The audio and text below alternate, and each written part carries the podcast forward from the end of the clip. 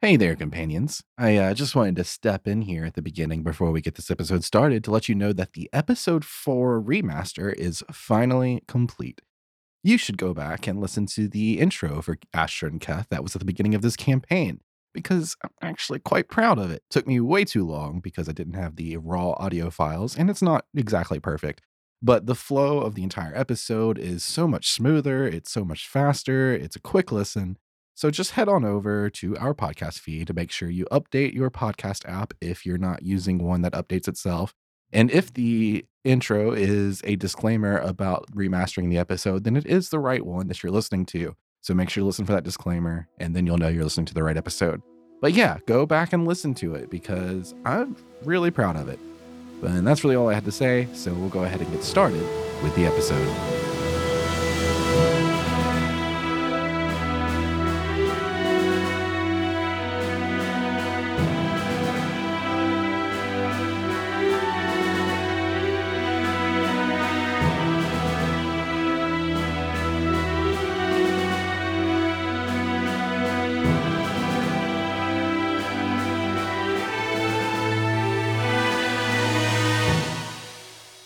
Hey, companions.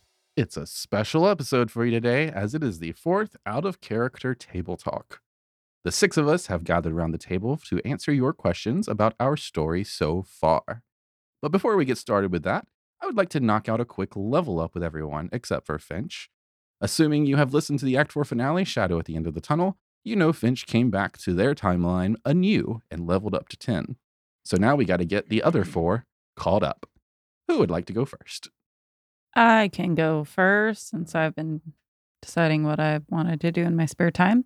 All right, so D, let's go ahead and level up Astra. Astra is going to take another level in Sorcerer. All right, And She will be a six Sorcerer for Cleric. all right. What all do you get with uh, a six level in Sorcerer? I get one more sorcery point. I get the Sorcerous Origin feat, Bend Luck, where you can use your reaction and spend two sorcery points to roll 1d4 and apply the bonus or penalty to another creature's attack, save, or ability roll. Okay, so it kind of is like uh, Bardic Inspiration, but for sorcerers.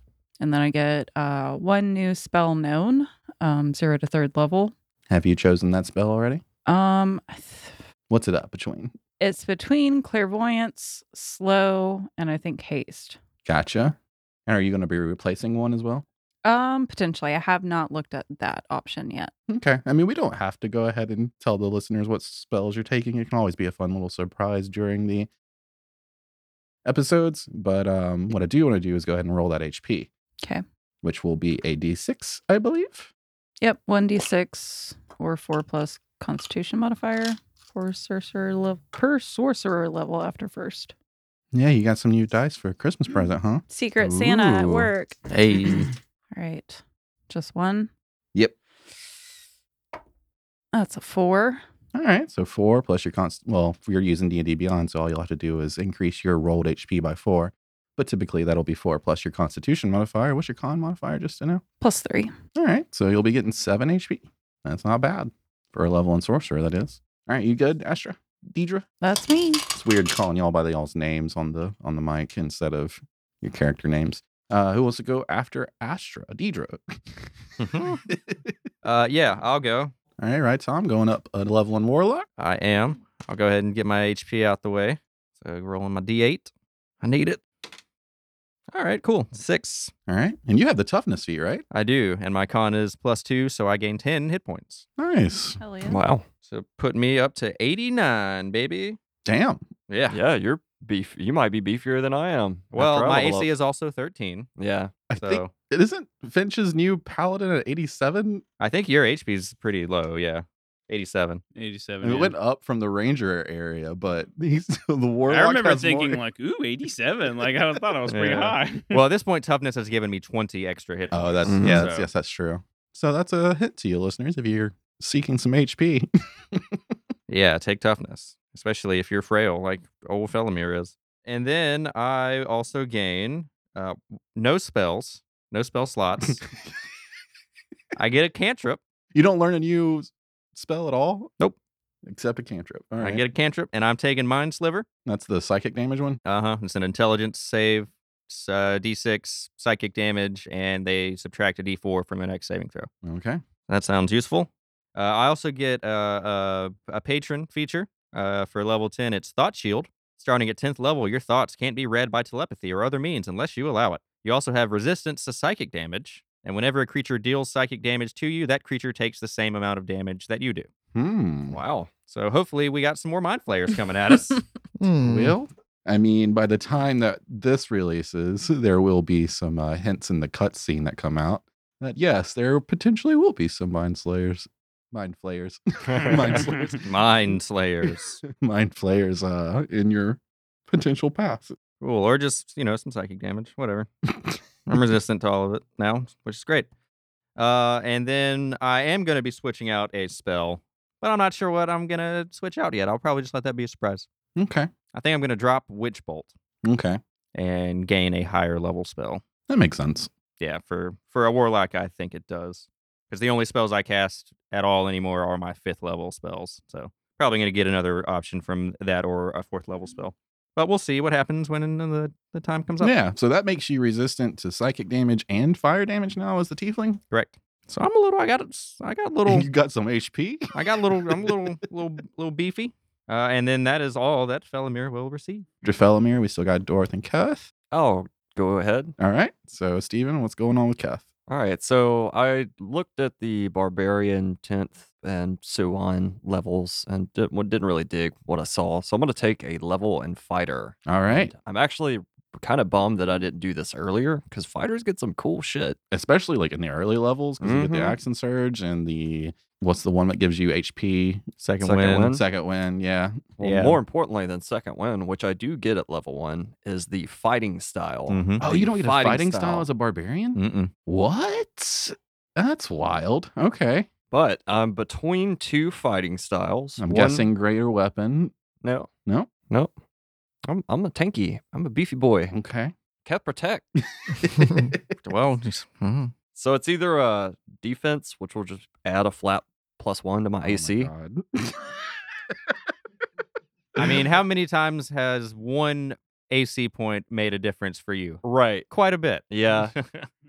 and then the other one is uh, another shield fighting style. Where's it at here? it's the protection. Protection. Yeah. So I can impose disadvantage if a creature attacks an ally within five feet of me. And Finch will be up there with you now. So Mm-hmm. it could be a move. So it's it's between those two. Have you chosen? Do you I- want to hide do I- it? do you I wanna- have you to? continue continue without it for now? Yeah. All right. I guess Oh. they get to hide their spells, so you can hide your fighting style. Yeah. I don't I don't have spells to hide. Let me hide this, Dave. Uh, can I borrow a D10, please? That's a two. Hell yeah. So I get a uh, plus plus five. Hell total yeah. To bring me up to 89 hit points. Hey, I okay. Good number. 89 club. it balances with that potentially 21 AC that you might get. that's that's it for Keth. That's it. You don't get any like special fighter abilities at level one, or are they all at two? You get second wind at level one. hmm Okay, so you get second wind. Yeah, second wind and just the fighting style, and then next level I'll get action surge, and then the level after that I'll get my uh, archetype. Okay. Well, that leaves you, Adams. Hey, all right. So um first let's let's do HP. Rolling a D8 here. All right, that's gonna be seven. So Okay. I'm going up to 77 HP. Damn. So who's the lowest? I'm 85. So Probably me, Dora's the lowest yeah. at 77. Yeah. Damn. But dude, that that dude, when I had 70, guess who couldn't kill me? Velmir. You got seven more now. really can't kill me now. But uh, like we said before, uh, my bardic inspiration die goes up to a D10 now. When I when I try to inspire you, you now get a D10 of extra attack roll or whatever it may Saving be. throw. Yeah. So plus potential plus 10 to an Yes. attack. Damn. Also, I get expert another level of uh, expertise, which I actually forgot about until I read the chart. Um, before it meant that I could choose two skills and basically like double my proficiency in them, double my bonus, and add it to that. And I forgot about that, like I said. And lo and behold, I get to choose two more, and I have not yet. Uh, because I wondered, like, why is my score in deception and persuasion so much higher than everything else? And it's that. So, um, I have not decided yet, so I'm gonna need a minute on that. Also, um, magical secrets. Another thing I've not decided on. Yeah, I saw that Uh, one when I saw that you potentially were leveling up to 10 Bard, and that scares me. I it Mhm. means that I get to choose two more spells from any class.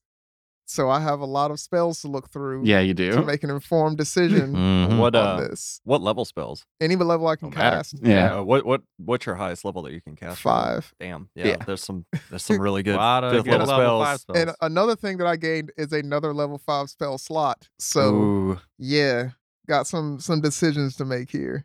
And I also got another cantrip, which I also have not chosen. So uh I might need that book here Uh. I've got all three of them right there in front of you. right, Here's the Lot of ones to layer the handbook if you want to. I think uh I'll need the handbook for this. So yeah, I mean, if if y'all decide to share information about your level up as we go through this, we'll interrupt the questions and go through it. well, I'll just go ahead and say I'm I'm I'm picking banishment for my spell. All right. all right. yeah, I'm uh I'm leaning towards protection just because thematically it seems pretty cool. That, and I think Cast like protect. mechanically it's fun. Yeah. Like you know how you like feats that are just interesting. Right. Like yeah. protection has that kind of mechanical fun to it, whereas like taking the defense, though it would buff you up a lot, it just you know it's not just fun. a flat. Yeah, Yeah. Just a flat bonus. It's yeah, like- I'm gonna go with protection. It's like only casting Eldritch Blast as a warlock. Mm-hmm. Well, I mean, what else am I supposed to do? with I know, bud. I know.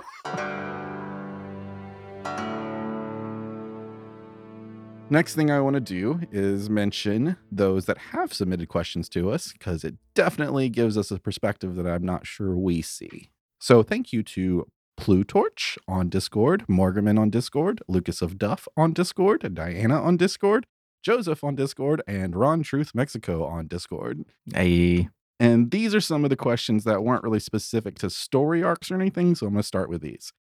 What is your ritual or thought process for getting into character, and how has it changed since the start of the show? It's a lot easier now. True. Uh, I I don't really personally. I don't have a ritual or anything for Keth. I just kind of start doing the Keth voice, and I'm ready to go. yeah, I feel like our early ritual was take some shots and Yeah. then record. Yeah. Yeah. Mhm. Now it's uh Dave, we need a recap to remember everything that happened last time. Re- recaps for sure. I feel like we get some longer breaks than we used to in between some of these, especially when we, we get like a big uh, nest of episodes. Yeah. I think I don't know. I generally I'm like yeah recap, and then I'm just like manically going over all my notes to try and not be totally absent minded. Yeah, I usually try to listen to at least like the last 10, 15 minutes of the the most recent episode if it's available. Like on your trip here, basically. Yeah. Just to kind of get but you know, do my own little recap. And you know, the ambiance and everything from the episode kind of gets me in the mindset of, Yeah. of playing. But yeah, it's definitely a lot easier than it used to be. There used to be like you said, just take some shots and start sitting down and shaking and sweating. Yeah, try and loosen up. Uh, so it's definitely a lot more natural now for sure. I'll say it's the same for me. Like there there used to be a ritual where I would have to like warm up with the door the voice or whatever. But now, like like Steven said, I just like sit down and we just start. For me, I don't wouldn't say I struggle with it, but it's a more top of mind thing for me is making decisions as Dorith. So I kind of have to get into the mindset of like this situation is in front of you. What would Dorith do? Not, And what would Radams do. not what makes sense to me, Yeah. but what would make sense to him. And that's more of a thing that I do consciously than ritualizing the start of it. Oh, also, I will say for our uh, Finch out of water characters, I did do some vocal warm ups when I was at home. well, we, we definitely will cover that arc in uh, some heavy detail. I think most of our questions came in about that one. So, Yeah. next question that is also not really specific to any story arc How long do sessions last, and how much do you usually edit out? Um, this is actually not a lone question for me anymore. I actually get to team up with Raitom on this one. Hey, so yeah, for you listeners' sake, I don't know if you realize, but Raitom has been doing some editing for me. He does the uh, pre-cut and gets it all uh, minimal for me. yeah, about a year now, a little Yeah. over a year. Yeah. And Yeah. um so I don't really see I think our usual recordings on average are like 3 hours or so. I would say on average it's three hours. Typically, uh, uh, maybe a little less, two and a half to three hours. Yeah. Sometimes we'll push over that, but very, very rarely. And then his cut usually comes to me at about An hour and a probably half 75% of that. to two. Yeah. and then I cut it even another 50% maybe, or Mhm. not another 50%, but I get it down to 50%. Yeah. Um, So, so yeah, on average three hours, and then the final release is roughly an hour. what I have noticed is early on, I cut out a lot. Like I cut a lot. And nowadays it feels like a lot of what we say at the table ends up in the episode. Yeah, it's uh, like unless I something is completely off topic or like just like rules discussion or anything like that, I leave it in because I'm like I could see this staying in the episode. Yeah. So I'll leave that decision to you and just cut out the stuff that I am positive we don't need in the episode. Yeah. So I truly don't feel like like at this point in our editing fit process, the listeners are missing out on anything. Like if they're missing out on something, it is really not important. Yeah. And I mean all the stuff that is well not important but like entertaining ends up being a blooper anyway. Yeah. So So yeah, that's that question. Uh, we'll go on and talk about the prequel next.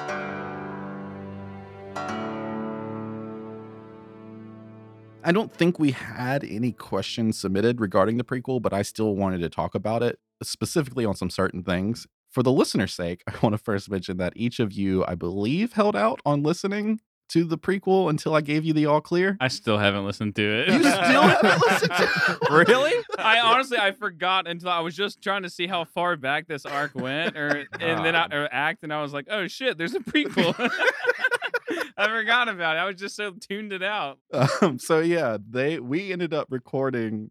So episode ninety nine is whenever they finally had the all clear to listen to episode eighty six. So they had to wait probably six months or so. Yeah, I mean you recorded that like the first week or two of last January. Uh, Yeah, It was it released February fourth. This act has been almost a year long. That's crazy to me. Feels like yesterday, man. Yeah, so when, when did 99 come out? 99 released on August 26th. so yeah, roughly six months, Yeah, a little shit, more, more than that. more than that. Yeah. Well, I mean, y'all, we recorded it way before it released. Yeah, Like, probably like early August. So yeah, y'all. Pro- I mean, y'all may have listened to it early July because we went a like a quick. We ran through headed on up there and the the uh, ignorance is bliss arcs like back to back to back as much as I could Yeah, true. because I wanted to uh stay in the mood and get to that point because I knew that y'all were going to be jumping through time. right. Yeah. So yeah, a good a good six months. So yeah, that was something I wanted to mention to you listeners in case y'all didn't know. And uh, the next question. So this is something I put in a question where I messed up with the finale is the four bodies that were laying there. Uh, forgot to mention they were there. Never brought them up again during the fight with Velmir. So for canon's sake, whenever Finch showed up, uh, shockwave went out and pushed all the bodies to the side of the room, which was a very large chamber. Y'all never saw them, so now their bodies are just decaying forever right there. And uh, sorry, Mars, the uh, Stephen and Joe. Wow. gone, gone but not R.I.P.. forgotten. Damn. And another thing I wanted to mention about those bodies, when I gave Finch that investigation check at the end of episode 99 about those bodies, he would have found the stab wounds of Velmir stabbing the person before they touched the orb. So, okay.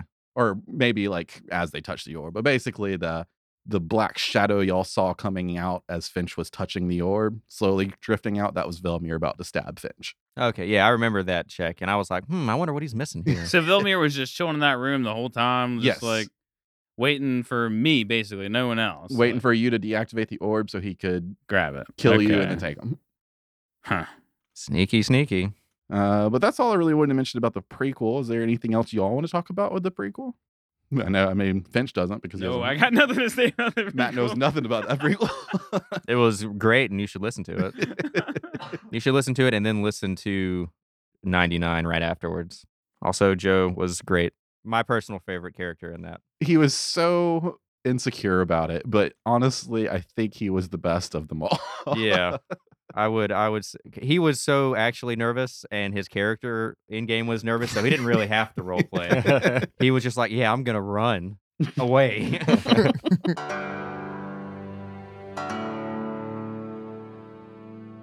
All right, so now we'll go over a gold herring. This was the first story arc we had at the beginning of Act 2 or Act 4. To remind you, Astra, Keth, and Kurgle were together. Astra received a letter from Mayan Rail at the Ever Sanctum. The three of you went and met him, learned more about the Fated, the Amalgam, and the Darkest Night, and faced off against the false Fated Core Raveness in the Ever Sanctum. How was that arc for y'all, Keth and Astra? Did you enjoy it? Yeah, it was fun. Yeah, it was definitely interesting learning more about Astra and the Fated. I honestly don't really remember the fight with Core. Oh, Was I that do. the- Was that the one where I Cast fly on me, or you you did something to make me fly. I was was like- mess It was on the a wild ceiling magic or something. up. I want to Yeah. say it was a wild magic Yeah, wild magic that caused you to cast fly on Keth. And then I grabbed Core and f- flew up to the ceiling, Smash threw him into the ceiling. And is blood- that where I was like meditating with Oystrich? Yeah, that okay, that was so long ago. Yeah, and then you had your like little vision thing when I was an evil demon. Oh. oh. yeah, I forgot about that. She's a witch. I do remember that. I laugh so fucking hard every time I hear that. Get her.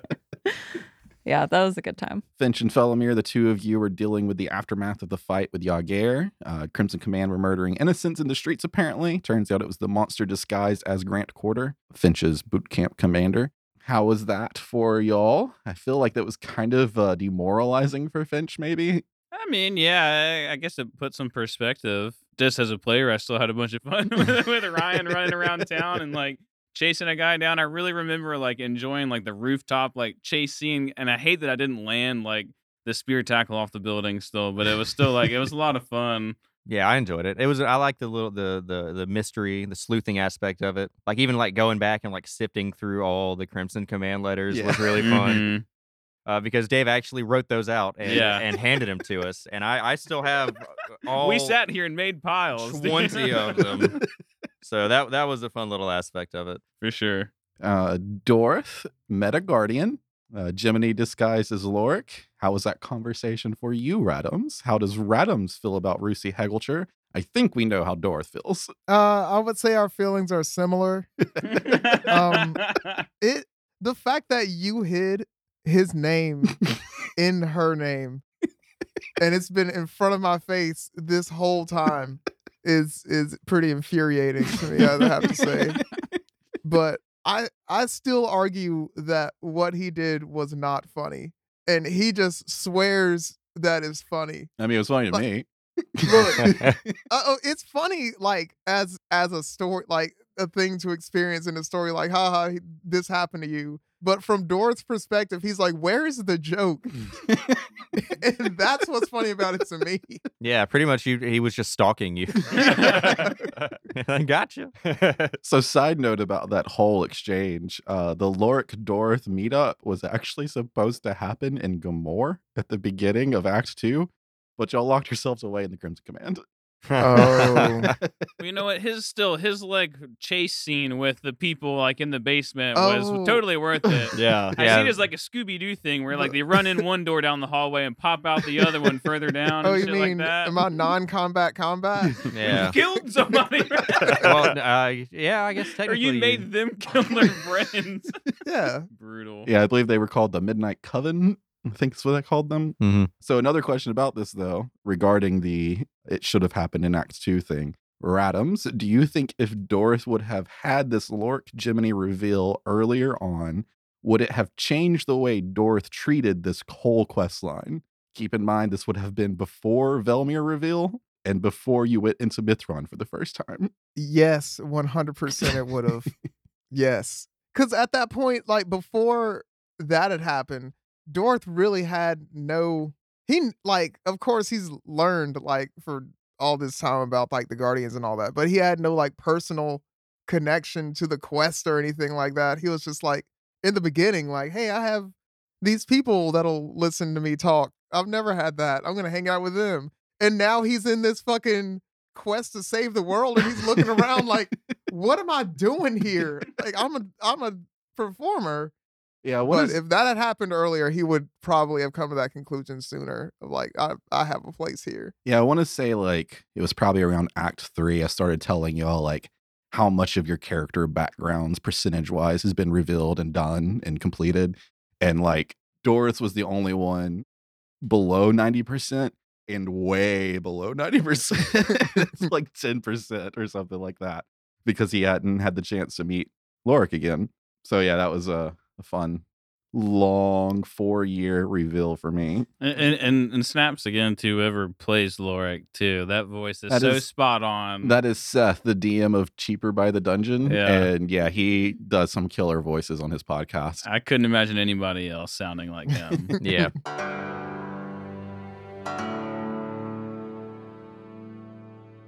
At the start of Headed On Up there, you begin making your way out of Chandelian. Two questions that I wanted to kind of pose here.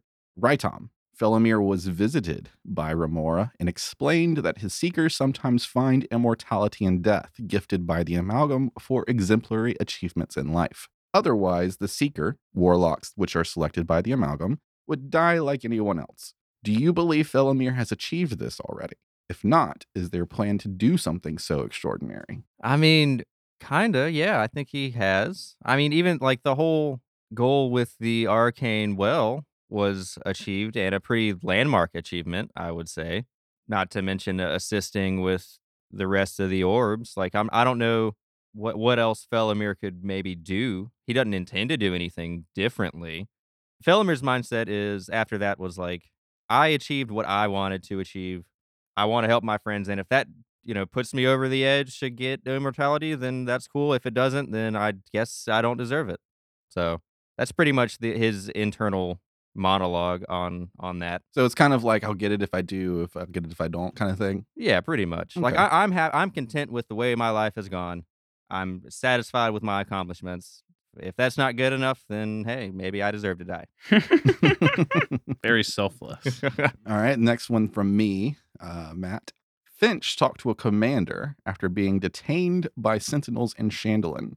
How do you think that talk with that commander went?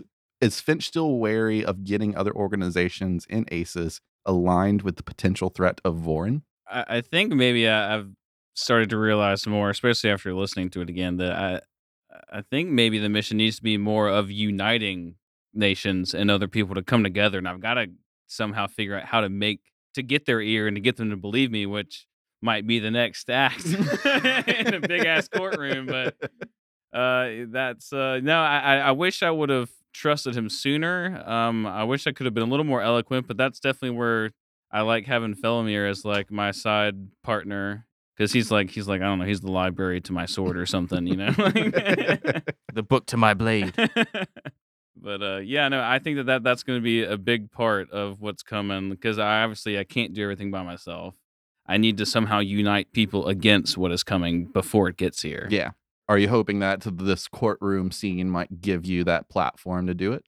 Yeah, and and I think I, I'm hoping that maybe that guy might even be there. I can somehow call on him, or at some point, I, I think I'm definitely going to end up calling on Chandler and the Sentinels. And whether or not they come, I don't know. But I think if that guy at least gets my message, I stand a chance.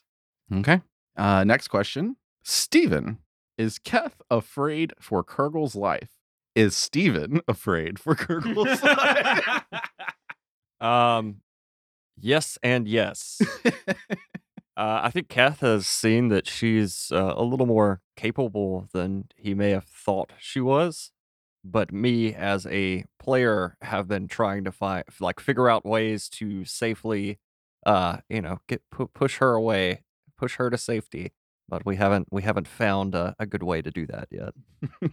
so when you say push her to safety, are you hoping to leave her behind at some point? Mm-hmm. Okay. That is, first of all, I'm going to call bullshit. That is not what y'all are trying to do. Y'all are put, trying to push her straight into Dorot's arms. like I haven't fucking noticed that are shit. your arms not safe, dude? not right Or now, they're not. what did we just talk about? Has anybody rule 34 yet? Uh, Dorothy God. Oh no. what you, what you mean yet?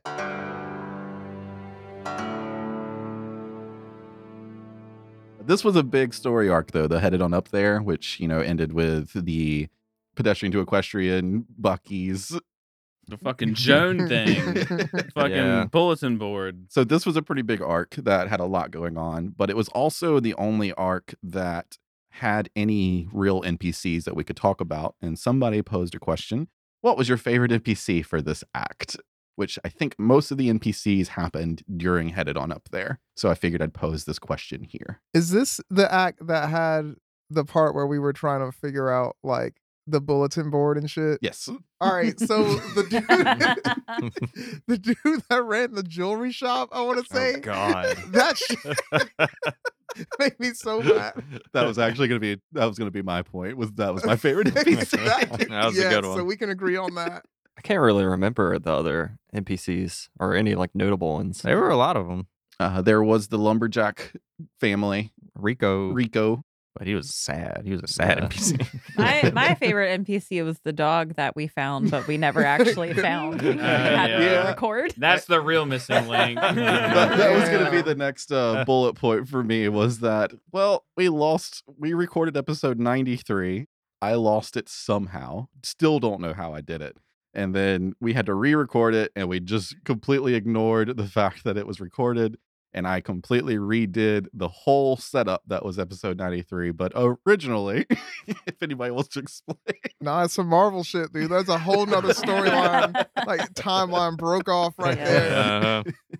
Still got the dog. Yeah, but basically they ended up going into the woods to find the source of the slods, and it ended up being a cave in that instance instead of a tower. Mhm. And we ended up finding the lost dog Yes. that was on the like the bulletin missing board poster thing, yeah. bulletin board. And I want to say like the dog grew really attached to Dorth first because Dorth went on by himself originally. Yeah, he was speaking with plants. Yeah, the Oh, plants yeah. led Yeah. Yeah, that love that. whole thing didn't happen, dude. Yeah. Yeah, was I that the first that. instance of you using speaking with plants? I plants? remember the missing episode so. more than the episode we recorded. Yeah. Uh-huh.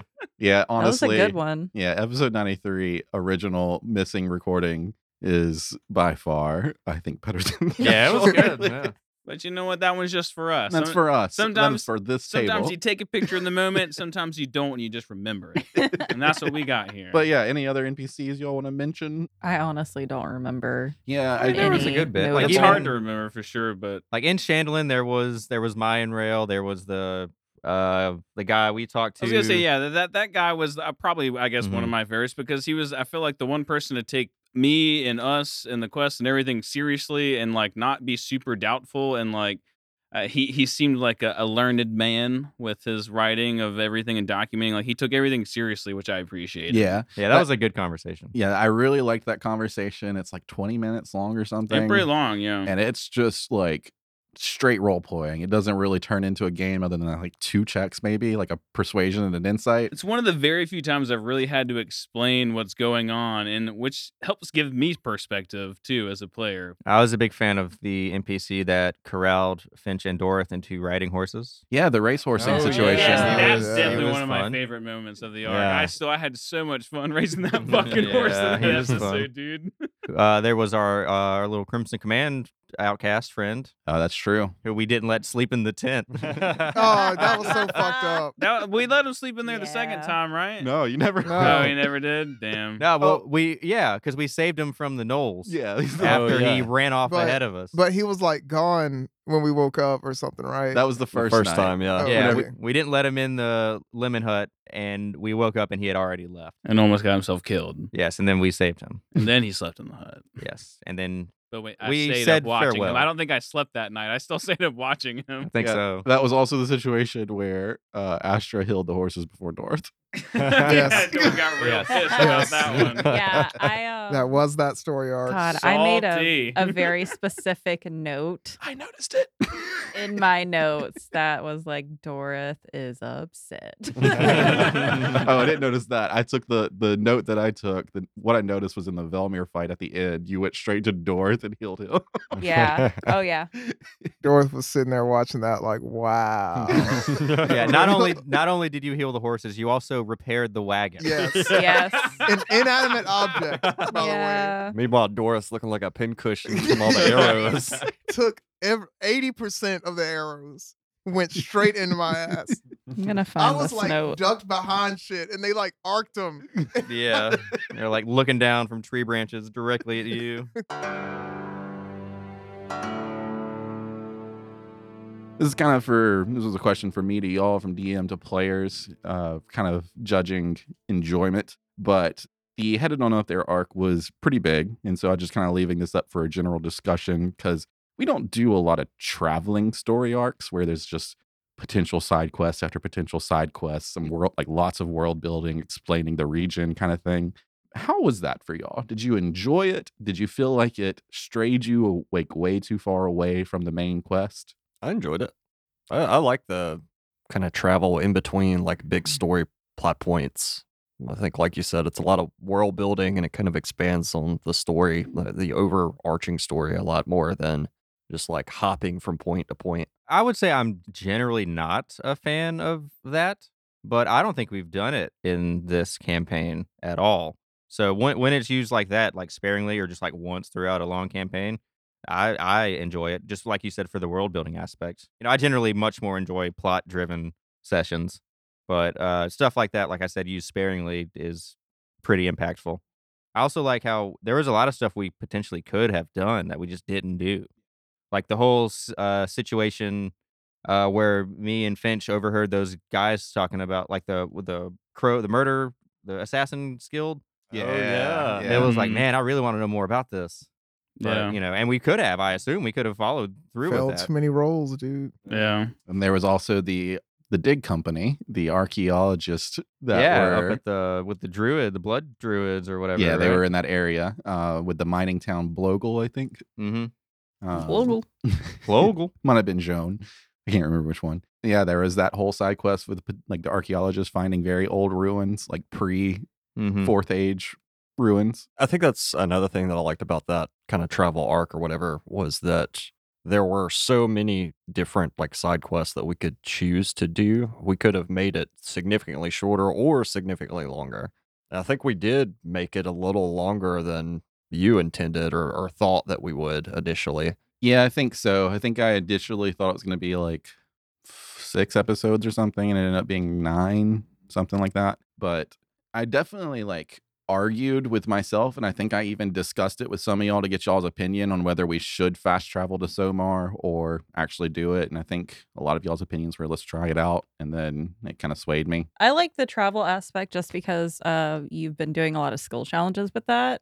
And I've been enjoying those. At first, I was hesitant because I didn't know what the fuck we were doing, but I feel like I'm more comfortable with skill challenges and have more fun with them. Yeah, the wagon chase skill challenge and the with the gnolls, Yes. I loved so that. I gnoll. found Yeah, the that was great. note that I made about Dorith.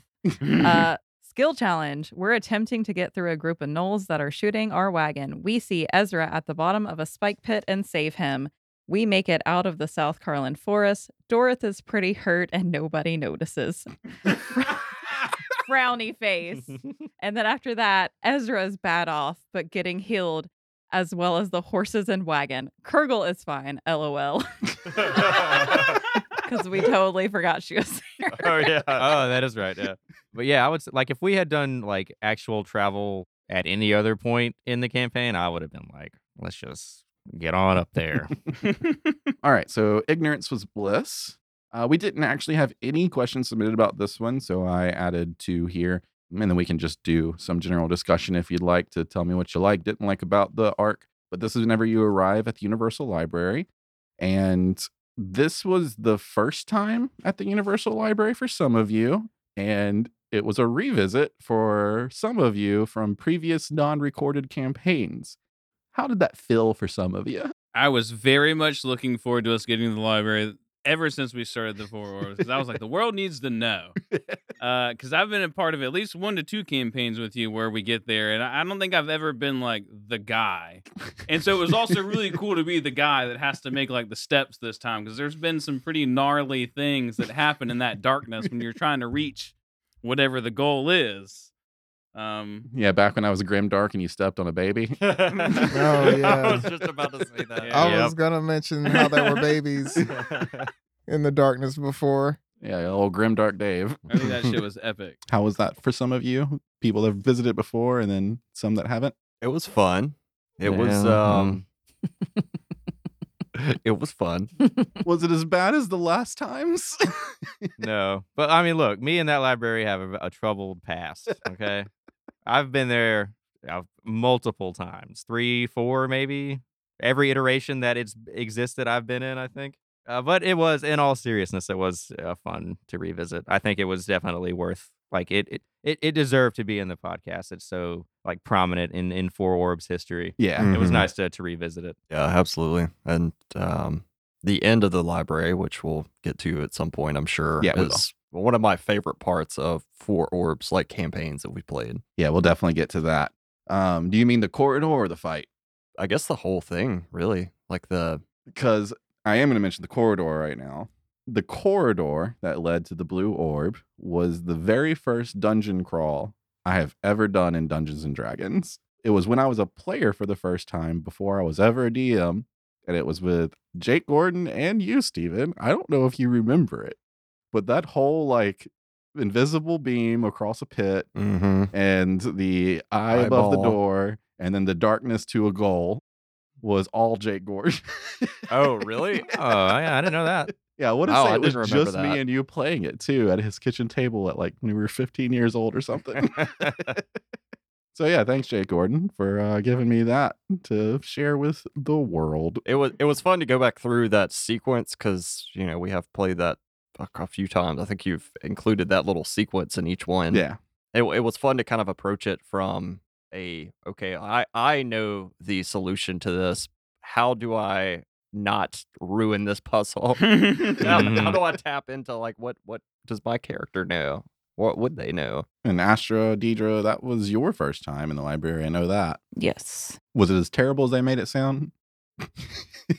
I mean, what was so terrible about it besides, you know, showing up and finding Velmir? I mean, nothing in this instance, but in past instances, it was there were some terrible moments. Uh, like there was one time when I remember the the beam, the invisible beam with the pit. We spent like hours there because we just couldn't get across. Like we kept falling, Yeah. Oh, so that was from a previous Yeah. campaign. Oh, yeah. Oh. and then the whole thing to like when we got to the darkness, like yeah, like legit, like instead of seeing your worst fear, it was just like you step on dead babies and kill them. Yeah, it, wa- it was a lot darker. It was just as dark Yeah. as Dave could get. Man, I think a, a baby, a baby like melted in my arms or something oh my at God. one Yeah. point. Like it was much more grotesque. it wasn't all just babies.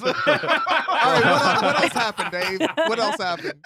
I remember babies. I don't remember. Every, every, look, See? it might not have been all babies, but every instance had babies to be experienced in some horrible way. Old teenage grim dark Dave. Dee's shaking her head at me. so yeah, th- those are our memories of the Universal Library.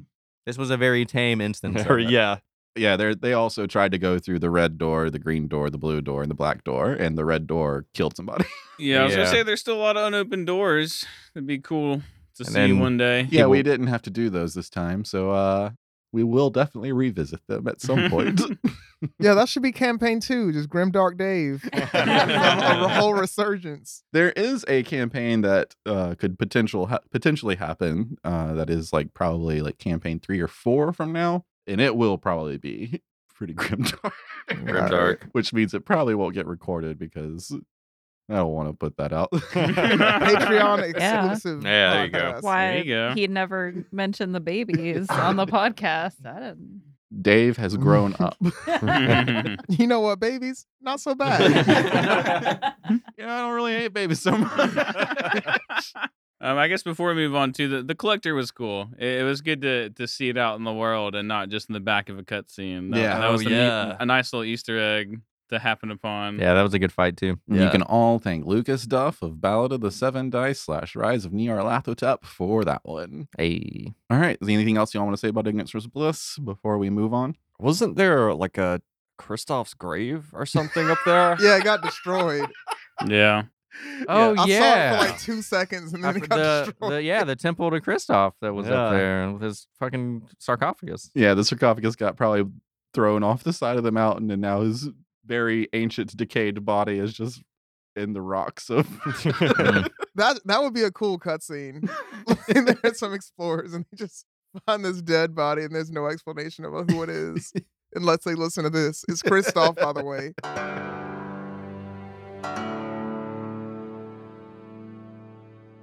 All right, so next is a finch out of water and four dwarves down. Uh, this was time jumping and visiting locations not visited in the campaign, new characters for each time jump. For the crew, how much fun was it to stretch your role playing wings for all these new characters for this arc? It was a lot of fun. Yep. You know I love that shit. I only regret that we couldn't play them longer because I had so many things planned for all of my characters, storytelling wise, and also there were a lot of cool spells that I acquired that I did not get to use. I will say that playing the characters was fun. Building the characters was less and less fun as it went on. Yeah, I had a feeling you felt that way because in the fourth one, you with with Gert, you just didn't choose a subclass I for did the not fighter. Yeah, finish you did not finish that character at all. Whereas I got way too into it and spent hours. But that's the thing with it. It's like you spend so much time perfecting this build and like getting this character together and getting this personality, and you know they're only going to be around for like a session. Yeah. And Yeah. I'm like, man, fucking, I put so much thought into Dorth. I can't make another Dorth level character for two episodes. I'm not doing it. I just enjoy making characters. So I, I mean, I do that shit just because. So I, I love it. Yeah, for me personally, I liked um the, being able to play something that wasn't a barbarian because that's all I've ever played. yeah, it's been uh what eight years for you. Pro- Probably, yeah. Oh, I didn't even think about that. Yeah. yeah, and, and also just the trying to come up with like crazy different characters compared to Keth, and then even compared to each other. That was a lot of fun. yeah. Were you jealous, Finch, Matt? It, it was a lot of fun coming in at the beginning of each new little, you know, cutscene or whatever, and seeing who I was going to be playing with, having like hearing them get introduced and shit. You know, like uh, it was definitely. I had a great time. Were you jealous of them playing other characters? Though? No, because you know that shit would just stress me out trying to make a new character sheet. I can barely keep up with myself. You know what I just realized? Saying that about Gert and how like I didn't care or whatever, I didn't finish that character and all that. There was more character development in Gert than Oh, yeah. any of the Abs- other ones. Absolutely. That shit just fell into my lap. I was like, we're going with it. Um, so out of all the side characters you each played over the Finch of Out of Water Finch Out of Water arc, which was your favorite and why? Dude, I loved playing Habibi Sinclair because he was fucking ridiculous. He could buff his teammates by cowering fear. that was good. Do you put him over Gert? the best versus my favorite are two different. Like Habibi is my favorite. Gert was hands down the best. no man, it was just fun playing him because I would be looking at his uh abilities like on his character sheet. Like, how can I use this in a way to because what kind of character uh beast was he? He was like a Oh, uh, Uh, like is it the race? Yeah. He was a kobold, right? The Kobold. If you look at what their abilities are and what they can do, it's not great. like you have to have other people around for any of that to matter. So I was like, that was the one I put the most thought into, I'll say. So it was my favorite. But Gert just like fucking John Belushi. yeah, that's a tough one. All of my favorites are going to be every single one of Ryan Tomlinson's character. Yeah. well, I mean, the question I think is directed at what's your favorite of your side I know, characters. but I did love every single one of his characters. Cherdar. Cherdar is my favorite. Yeah, hands dude. down. I think I liked this is just like for a personal anecdotal reason, but Rolasi was my favorite because I made him for a different game for a one shot and I got betrayed so hard and didn't get to do anything that I wanted to do with that character. And I was like, you know what? I'm bringing him back and he's getting cemented in four orbs, history and lore. What's funny about that specific time jump is that both Ryans actually brought back old characters. yes. Mhm. So Finella was an old character of Ryan's, and Rolasi was an old character of Ryan's. Mhm. So Rolasi was your favorite to play, or overall just favorite? My favorite to play. Yeah. Just because I got to actually do what I designed that character to do, which I did not get to do in the other one shot I Yeah. made him for. We are not about to besmirch, besmirch the name of Lil Clem right Yeah, now. Lil Clem Yeah, uh, Clem was kind- legit. I mean, Lil Clem was the most fun to play. I will say. I love Wile of the Wise too. I think you totally killed it as Wile. Yeah, I- Wile was Aaron great. and I were listening to that one, and I was like, "Damn, the, the, you fucking like your your voice and everything was just perfect with her." Thanks. Yeah, I think that was the one voice that I semi sub like committed to, or at least like remembered what I was going for each time. I thought you did pretty good with the uh, Tabaxi voice. Yeah, Sha- Yeah. Shadow. Shadow. Yeah. It was just a lower slower version. Yeah, of it was like Parseltongue. yeah. I did enjoy uh playing Reina though a lot because playing like against each other Yeah. was I, interesting. I was very proud of you in that time jump playing Reina against basically the whole table. Yeah. yeah, that was a tough scenario for sure. So I think that was my favorite just because it was kind of a challenge to like role play and also decide like how we're gonna make this work Yeah. as companions. because PvP is, Mm-hmm. is- it can go bad real quickly at table. And just so we're clear, everybody, there was no choreography. There was no like, I'll do this, and then you use this attack, and then like, no, we were straight up trying to kill each other. Yeah. Yeah. It's like, well, I, I, my character still views you as an enemy, so you know, I guess Yeah. I'm gonna attack you. My whole thing was just trying to like grapple her so we could get the keys and be like, oh, I don't think you're so bad after all. Go ahead now." Yeah, it's like we know where we need to get out of game to make this not an issue, but getting there in game is like, all right, well, let me. Oh, another target. Thank God. Right. Uh, I think, man, it's tough for me personally between uh, Twizzlewix and Yeah, I was gonna Ufgar. say. It- Twizzlewix was the most fun to play, like role play. Uh, just that character, uh, the voice that I did, I had a lot of fun doing. I, I wasn't super into the Artificer class as much as I thought I would be. yeah, I was wondering how you felt about Artificer because I know you've brought up the thought that if we did a second campaign, that might be the class you go with. Yeah, I wasn't wasn't so. I, I thought that it would be a lot of fun creating like these little mechanical ways to cast spells, but it ended up being a lot more work than I expected, and it did translate as well as I wanted it to. So from a role play standpoint, I would definitely say Twizzlewix.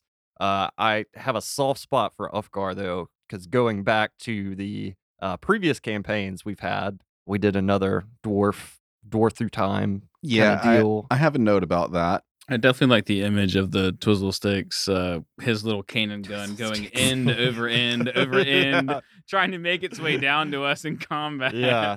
So the notes I have about the the Ufgar situation. So dwarves are hinted at in the podcast trailer for you listeners. Uh, you should definitely go back and listen because that's why Radam was say Radams was saying he said it. He said the line, and uh, the line is Take uh, him to the mountain and then we kill him Yeah. or whatever. yeah, we'll take him to the top of the mountain and then we'll kill him.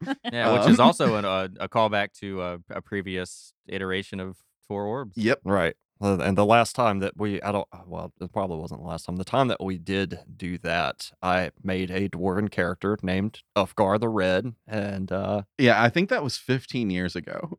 Yeah, I probably remember it was at Tyler Levin's house. Yes. that's- oh my that god, says name anything. drop.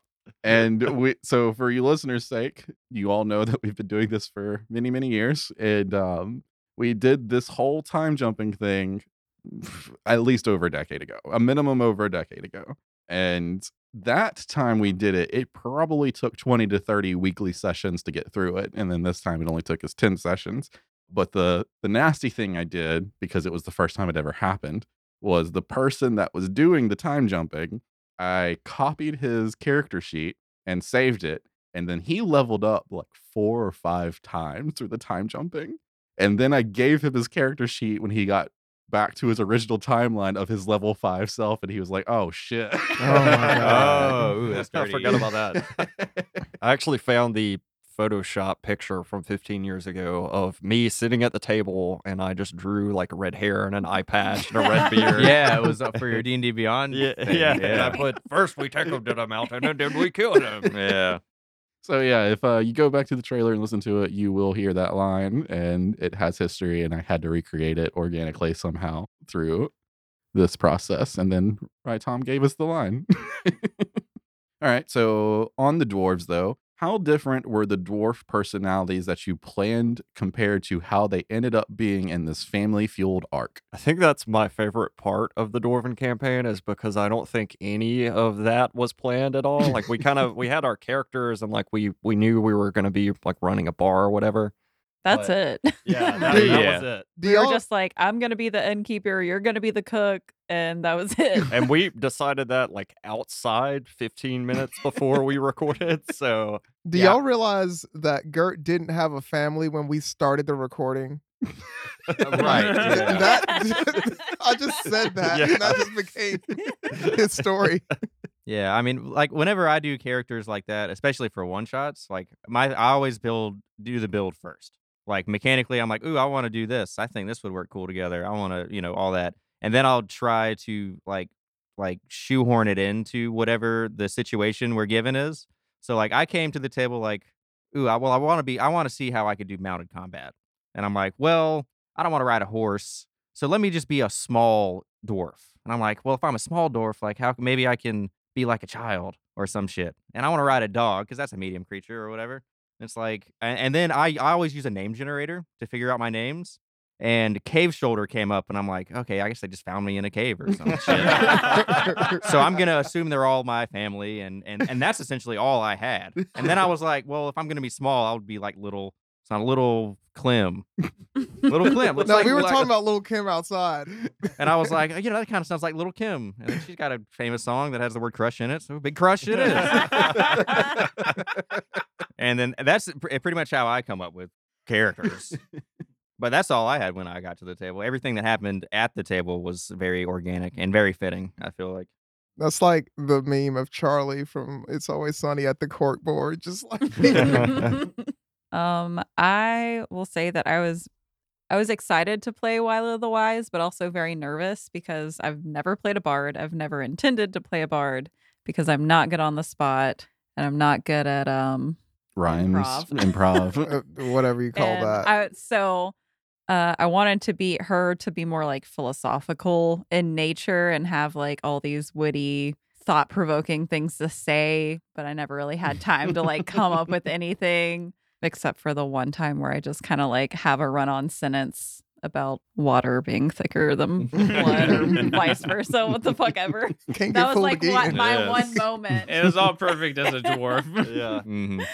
Yeah, I also had to be dumb because I'm a dwarf. So I'm like, how do I do like I will say that was the one character that I was excited to play, but was kind of harder for me to be a bard and a dwarf and kind of have those two mingle. So yeah, props to you for being a bard. Yeah. Oh, Yeah, I don't know how you do that shit.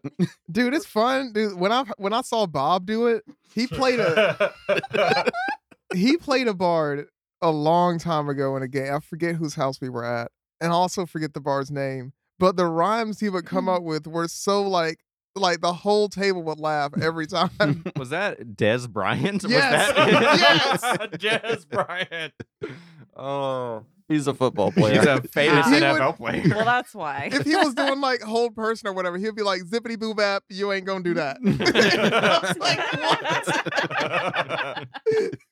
but I don't know. Bard's fun. For the record, listeners, the time that is between Dorth saying those things is not like a huge gap. Radams really does pull that shit off in like 10 seconds or less. Yeah, there's um, two takes max, maybe. Yeah, there's like no dead time. You're like, oh, I'm gonna cast this, and then it's like, oh, ah, and then you just say the rhyme. I think I've written it down once because I knew I was gonna do it like like I had just had a turn and I had to get wait through the whole table and I was like, I'm gonna do this. Hold on, let me not forget the damn verse. And I like wrote it down. I think that happened one time. The next question What era in the Finch Out of Water arc do each of you want to explore more? Um, I was definitely interested in the first episode with the um Forlorian Desert. Mm-hmm. because I thought that we were going to get to like some remains of from the giants since that was kind of a big discussion. Yeah. So I thought that's what we were going to be like getting into there. So You mean remains like skeletons? no, I mean like just Okay. finding the lost city basically Gotcha. and exploring it. Uh, the temple where you did end up finding the red orb was a crypt of giants, and that's why the doors were so big and the statues were so big, and the cubes that you had to put in the side were like so big because they were probably handheld to the giants. which for y'all, they mm-hmm. were Yeah, I didn't actually think about any of that. I either. it did not process in my mind at all. so yeah, everything was oversized because that was a remnant of giant structures. Gotcha. That makes sense. So if we would have, you know, stayed longer, that maybe could have happened. More dungeon delving. Hmm. Speaking of hmm. that, I would love to know what happened to the remaining dwarves after Finch disappeared. like, did they ever make it back home? Little Clem and Ufgar. What happened Let's pray. when people ask them what happened? What are they gonna say? Such a good note to end on, though, on that episode. yeah. I mean, like what we we never none of the dwarfs said nothing when the devil ram came. It's like, oh, we Yeah. just take him. if we were to go back and it's like, oh, well, the big bird took him. they'd be like, they'd be like, oh, all right, okay. I love Finch's reaction to when the devil ram came and left. He was like, "What the fuck? That's it." Like, yeah, that's just what happens. People are gonna be like, "Oh, there's a devil bird now." It's another. Oh, and we would have put a crazy religious spin on it too, like a new child of fanatics come. we can't kill this one, or a bigger one, an even bigger one's are gonna come next time. All right, so D was interested in the desert. Any other favored eras? Uh, yeah, mine uh, by far would be the Bantrix Bantrix Keep. Yeah. because, not even just for that particular scenario, but that era in time, like right after the equilibrium when people are adjusting, Yeah. like that. That whole concept is really interesting to me. Yeah, uh, now that you say that, I kind of forgot about that. I would also like to explore that more because you all played with Bantrick once upon a time, and Oh, I, yes. I like I knew nothing going into it, and Dave kind of really had to like lay it on me, like what's actually going on, so that I, as you know, a Mhm. prison guard, would have Yeah, another some another kind of judgment on how I live.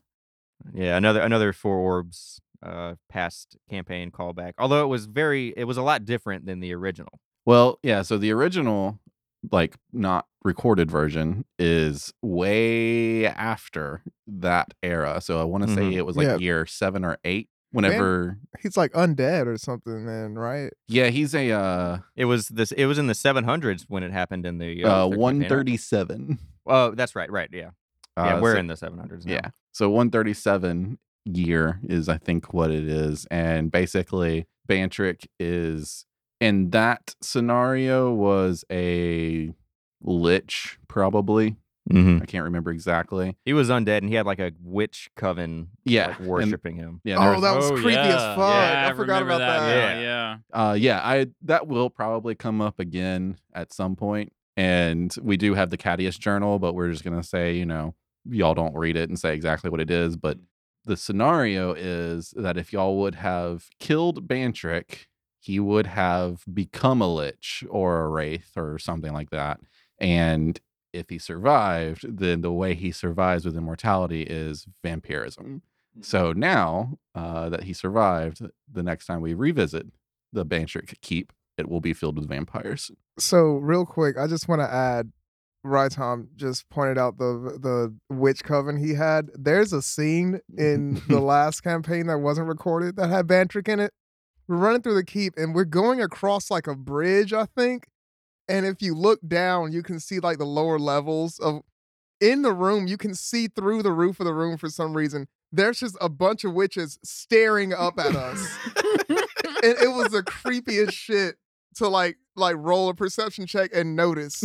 Like, Uh, also, the sword that Bantrick had in the recorded version is the sword Mhm. that eventually uh, becomes notable to that whole campaign. Yeah, I, I picked up on that one. So yeah, that's my well, that's the era I would like to revisit. Like I said, mainly for just that era in time. Yeah. The Bantrick thing is great for nostalgia's sake, and it's a good good dungeon and concept.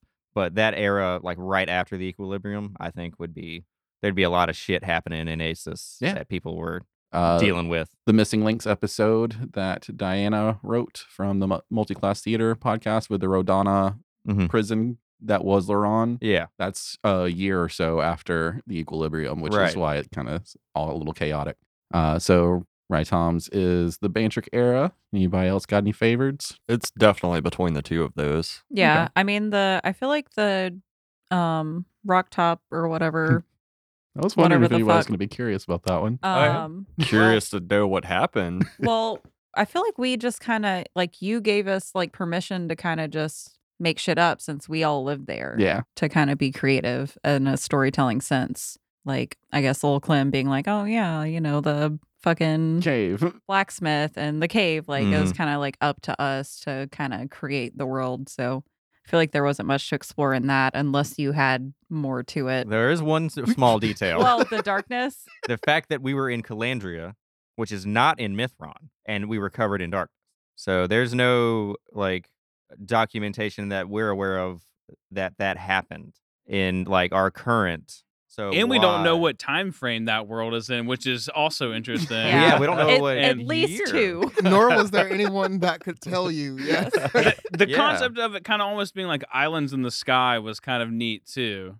I was definitely I I don't know I really liked them all because I like that one. I thought the Elvish world was felt very magical and just like foresty and like oh shit! I forgot about natural the and elf like the, episode. the toenails and stuff, but also like the future like the, the future Dune world was really cool too with the sand dunglers and the fucking sand ship. Like there's a lot of cool stuff. It- It's hard to really pick. yeah, it's sad to me that the weakest of the arcs was the elf one because yeah, I totally, literally, totally forgot about that episode. Yeah, and I probably designed it poorly. I don't know like how exactly why it exactly poor, but I I wasn't very proud with what I did from a module design adventure sake. It was good for Finch because it was the one arc where he didn't leave everyone to die.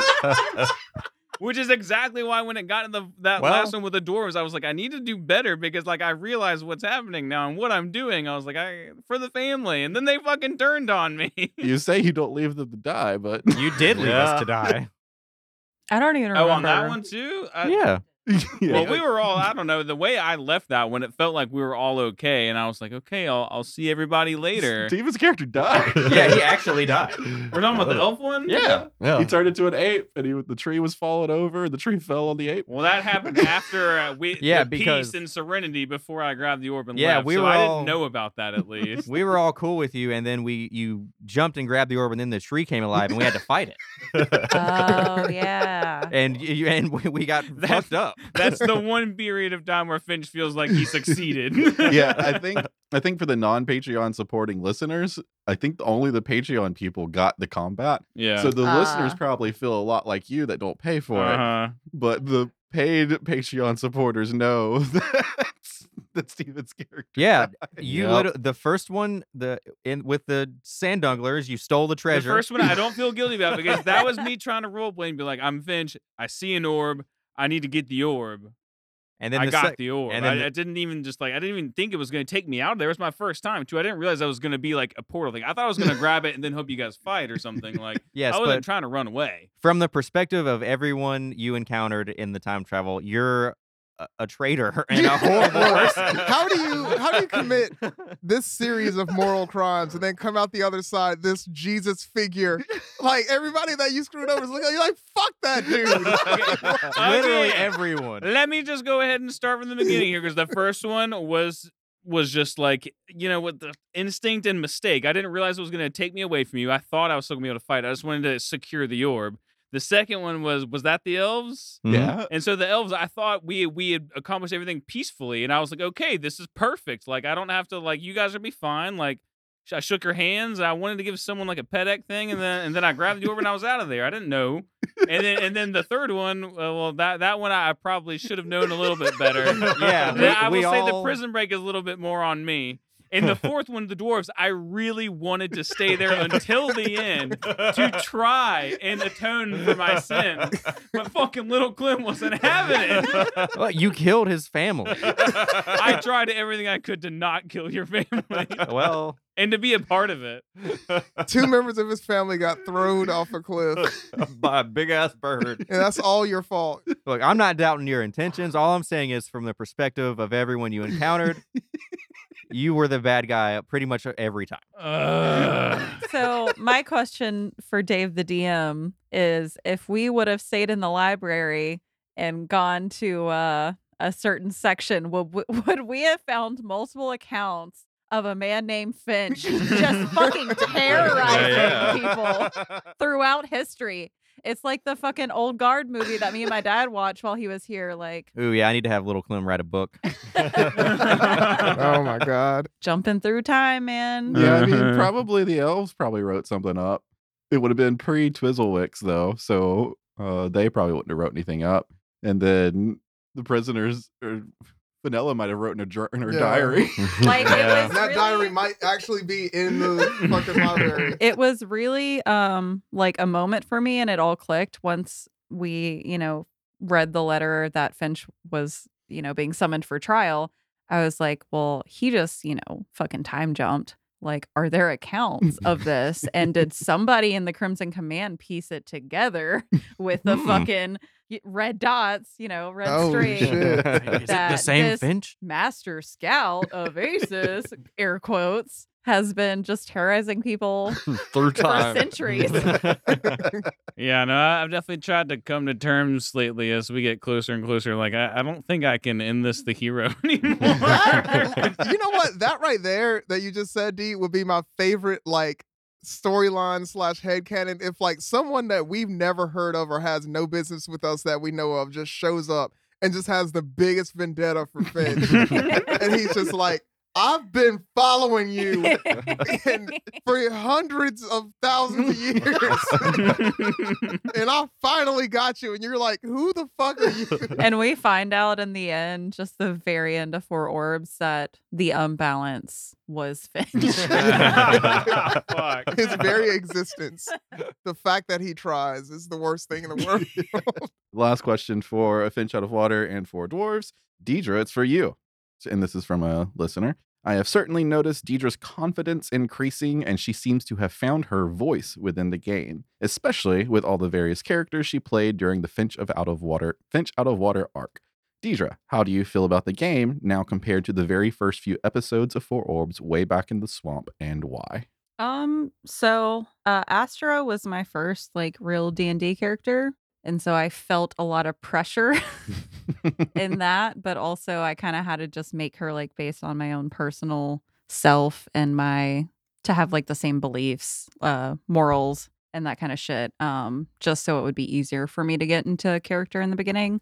And I definitely think that trying out so many different characters, classes, uh playing styles over a Finch Out of Water was fun for me because it didn't put so much pressure because I knew it wasn't going to last very long, even though I did spend a lot of time making my characters.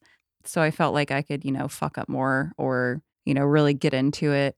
And coming back to Astra after all of that, I actually had, you know, to kind of look at my character, look at uh D&D Beyond to like look at my class again, to remember what all I could do. And I think that actually helped prepare me for the big bad battle in the finale. Um, because I was like, I haven't fucking used sorcery points to do anything in a while. Like, shit, I need to be doing that. Like, I'm a wild magic sorcerer. Why haven't I been doing that more? So, um, getting away from Astra for a while and then coming back was kind of made the finale like a better moment for me.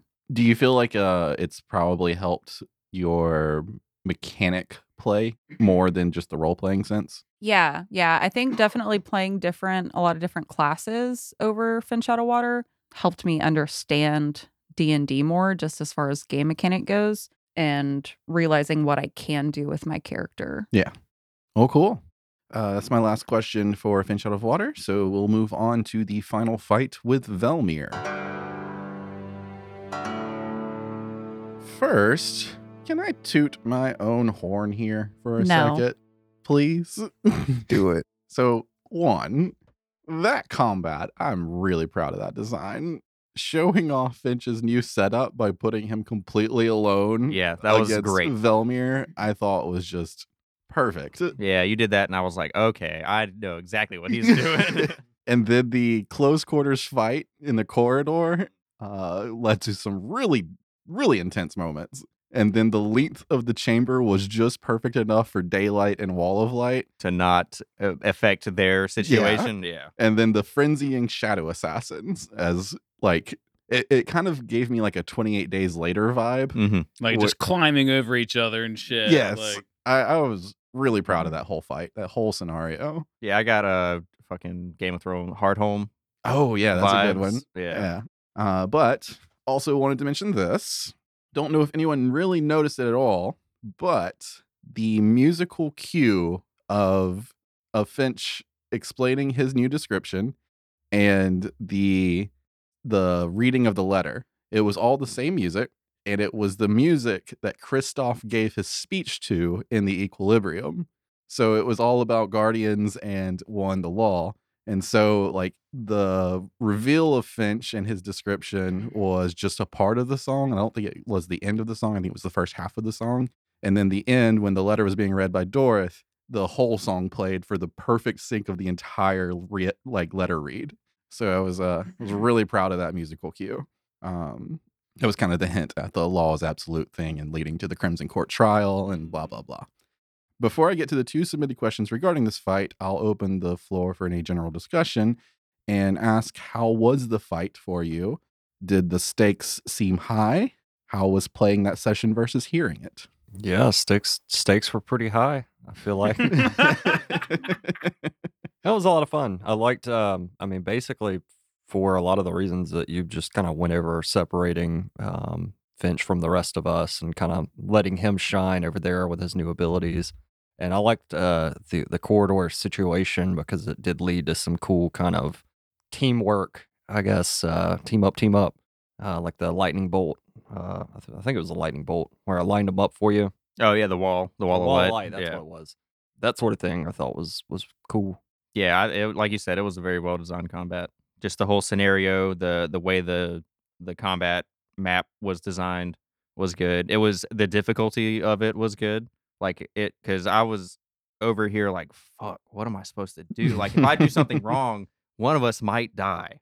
So th- that that situation is I like being put in that situation to where like I feel like it is a life or death sort of combat. Mm-hmm. It was all quite nerve wracking for me. I definitely uh, said even when we were before we started recording that I was nervous, and uh, that hasn't happened in a long time. um, I've never played a paladin before, and uh, it was quite obvious once we started that I was going to be fighting as a paladin on my own against, against the bad guy. And so that was definitely a little nervous, but it, once we got into it, it was very exciting and cool to see everything like happen and the smites and their corridor and just it, it all panned out really awesome. And you know, you gotta love anytime that that watch is used. You just gotta love. Yeah, we'll we'll get on that one. Um, Velmir's plans thwarted by a powerless little gnome again. Dude, you know what? I love that shit too. He was like, Hellstrom, when I killed you, and I was like, and I, Dorth, killed you. and then we fucking started. And then you saved the day again. well, I, I had a part in saving the day this time. The It last time he straight part. up landed the blow, which was fucking crazy. and then these questions were directed at me, but feel free to step in with how y'all feel about my answers. We can discuss each of them because I don't want to just talk, ask, say the question, and then answer it, and then move forward. But um, what was your plan if Velmir got away with the book? I think if you get some practice in as a DM, you know never to really have a plan in regards to things like that. Ryan Tomlinson and Steven probably know because they also DM side games. But in this specific instance, I had definitely no direct plan. Uh, Vorin wants the book back, so he's going to try and get it however he can.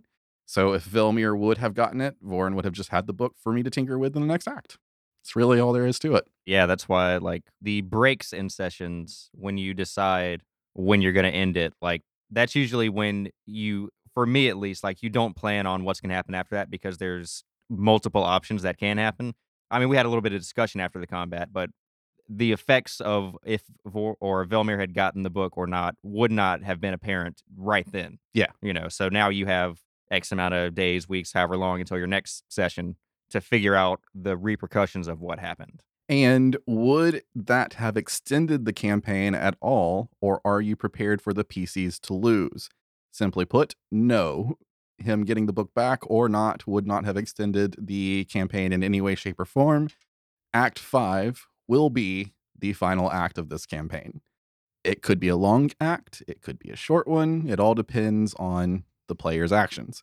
But I don't think there's much for me to put in front of them at this point uh, to pull them astray from the from the main quest. We're we're really pushing towards the end at this point, I think.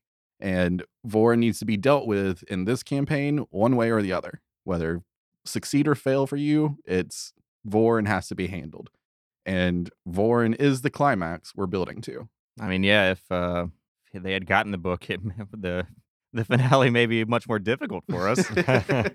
but uh, I don't think it would have extended it. yeah. You know, by any means, it just means we got to work that much harder. And in regard to being prepared for the PCs to lose, I'm never prepared for that, other than Mystic narration, but uh, I am willing to let it happen. TPKs, total party kills for you non D and Ders that listen to us, they can happen, and this is still at the root of all things a game. Luck has a big part of this to keep us on the edge of our seat and not know what's going to happen next. I told them in the very beginning it is very possible for them to die. And I can tell you right now, if those shadow assassins would have had another turn with Keth unconscious, he would have not survived. I would have coup de grace him very fast. Thanks for them heals. That's how it goes. Because I, I think a lot of times people don't realize that like your enemies are smart. Like they're not dumb. And you going unconscious does not mean you're dead. Like it's just they can easily stab you as they move forward to the next person. So there's no reason for them to not take whatever weapon they have, whatever attack they have, and just finish you off. All right, so big moments aside, do you regret giving Dorth the watch? Not in any way, shape, or form do I regret giving him that watch. Yes, it is a very powerful item, but that's one thing I love about this table is I trust all of you as players and your role-playing abilities. If he uses the watch, you know that that reversal happened out of character, but you don't know in game. I trust y'all to figure it out, and I think the wisdom checks have been making that work and not work, and making the actions happen based on you know making your decisions based on those what you know. Some bad's gonna happen. Yeah. I, I would say, and even as you just said too, like we know, like especially no one knows more than Dorth how much that hurts him. Like he's putting him, he, he's putting Yeah. himself at risk of dying and not playing with us anymore by using the watch. yeah, with the amount of damage that the watch does, I could very possibly die right there. Like the fact that it never kills me is very lucky. and that's why it's used so sparsely too. It's maybe the second time, third, Second. tops, So, right? Yeah, second so second time, yeah. twice throughout five years. And both times have been extremely Yeah, I- impactful and altered the it- course of history. I used it once when I first found it. Yeah, to test So- it out. Yeah. yeah. And it did that. And that's when I knew what the cost was to use it. So the next question is Was I counting on Dorth to use the watch? And honestly, I forget you have it. All y'all forgot I had it. Yeah. Yep. In that last combat, none of like you said, "Oh, well, I have a way," and everyone was like, "What?" And it was like, "Oh, yeah, I, I think I always realize it when you say like under your breath or like as a side note, I know what I can do on my next turn, but is it worth it? Yeah. and so it- it's kind of Dorth's ultimate ability, I guess. And it's- it's for me as a DM, I'm so focused on like these higher level of combat plays where the enemy stat blocks are getting like so much more complex that like I don't think about what any of y'all are doing. So I always forget that you have it. Well, there's it, it's yes, it's powerful, but there's things that make it like very risky as like on top of just the life loss. The fact that they have to roll high enough to even know anything happened. And then if they do know something happened, what's to stop them from doing the exact same thing they did before and the same shit happening? Yeah, not to mention there's really no way to plan for that. Like any any any one single roll in a combat could affect like that potentially being used or not. Right, and uh, th- that uh, using the watch isn't doesn't necessarily mean the outcome is going to be favorable for us. It could be a significantly worse outcome than what did happen. Could be worse or just exactly the same. Right. And we took a break before that too, and we discussed, eh, you know, for a little while on whether or not it was worth it. And we sat down unsure what you were going to do. It, it was a big Yeah. 50, 50 Mhm. debate on is it worth it? Which is why that Ross round of that that round right before he used it is why we went through each turn because I had to get to Dorth's turn for him to use it. that just I don't know that that ring is, or that that watch is not as powerful as people think. Just because it has huge ramifications doesn't mean that like it's a sure like Mestic is happening. I'm gonna use the watch, and then like two turns later, Mestic happens again, And now you're down 10 d10 health. Yeah. Like it's it's a real gamble. Yeah, or even like a scenario to where like if you had been attacked earlier in that combat and you, instead of having 50 something hit points, you had 12. Yeah, Like that And- would affect your decision making. I would sure most likely die if I decided to do it. Then it would have to be a, a, a scenario worth risking it. Ooh, that's a question.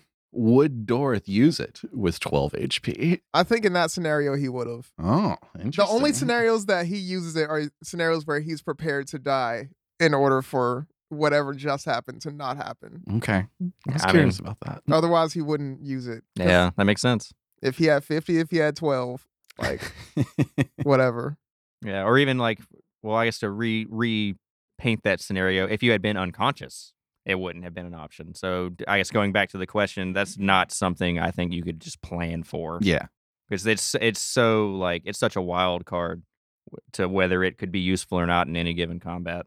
You just pretty much have to not think about it when you're designing one. Well, we've definitely shown that we're willing to make the same actions over and over again when he, when, when he turns back time. Like, we gonna roleplay that shit. we gonna roleplay it right. Uh, so the letter at the very end. How's everyone feeling about that? The call to arrest Finch. Can't just have a happy ending, can you? I, I don't know. I guess I didn't see it coming, but I should have seen it coming. But I don't know. I, yeah, no, I'm definitely like it sucks. Like, like I, I know that Finch isn't perfect, but damn it if he ain't mm. trying, man. Like he's only trying to help. He's never none of this has been for personal gain, you know? like so yeah, no, it for me, yeah, it was kind of like, oh shit, what? And then fuck me. Sounds like a testimony right there. Signed Captain, High Captain Gage. Yeah. yep. That one hurt. Damn. Looked up to him. Yeah, I love it. I absolutely love it because going back, like I went and thought about it.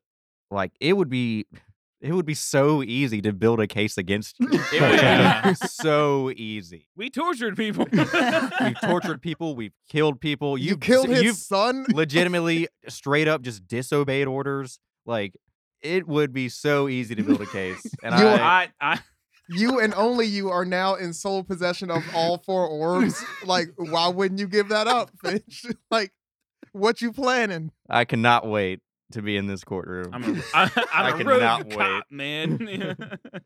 uh, the thing about the court situation is I'm actually extremely nervous about it because, like, DMing that's going to be hard. Notating every single thing that's happened is also going to be hard. But also, like, what D&D scenario can you think of where anyone's ever probably like courtroom scenarios in Dungeons and Dragons have to be very minimal. Mhm. Like, there's not they're not happening at tables on a regular basis. No.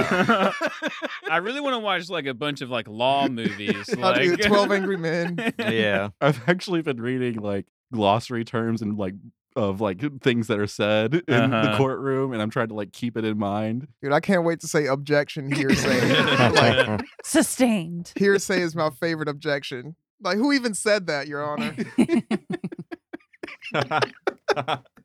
I'll defend you best I can, Finch. I mean, all I yeah, can no, promise. I, I know I done fucked up plenty of times, but you know what? Also done some good. Poor So don't- Greasel might disagree with me. Yeah, just don't just don't don't say that in the courtroom, please. Just don't. Elamir is your lawyer. legal counsel. Uh, yeah, no, I mean, yeah, no, okay, no. Oh, this Felamir's cro- face palming in the background. Yeah, this- maybe there's no way out for real. Like, I, God. yeah, th- this cross examination is gonna be difficult. Thank God, thank God, I have Awakened Mind. That's all I can say. All I can hope for is like banishment and like send me to the top of a mountain with the four orbs, and I'll just sit at the top and protect them until I die or something. Like, Have uh, PVAC be your legal counsel's aid from our side. no. yes. All right, so now that we have the orbs, does anyone in- understand what exactly that means we can do or w- in what way this we know that I think the enemy knows how to use it to open the book. I actually have a question regarding this, so I'll go ahead and ask it. Okay. What do the players, and not the characters, think they need to do with the orbs and the Book of Vorin to bring balance back to the world? I have no idea. like, juggle them? Like what? I mean, we only have one concrete clue, as far as I'm aware. I'll say that there are two clues as to what to do with the orbs.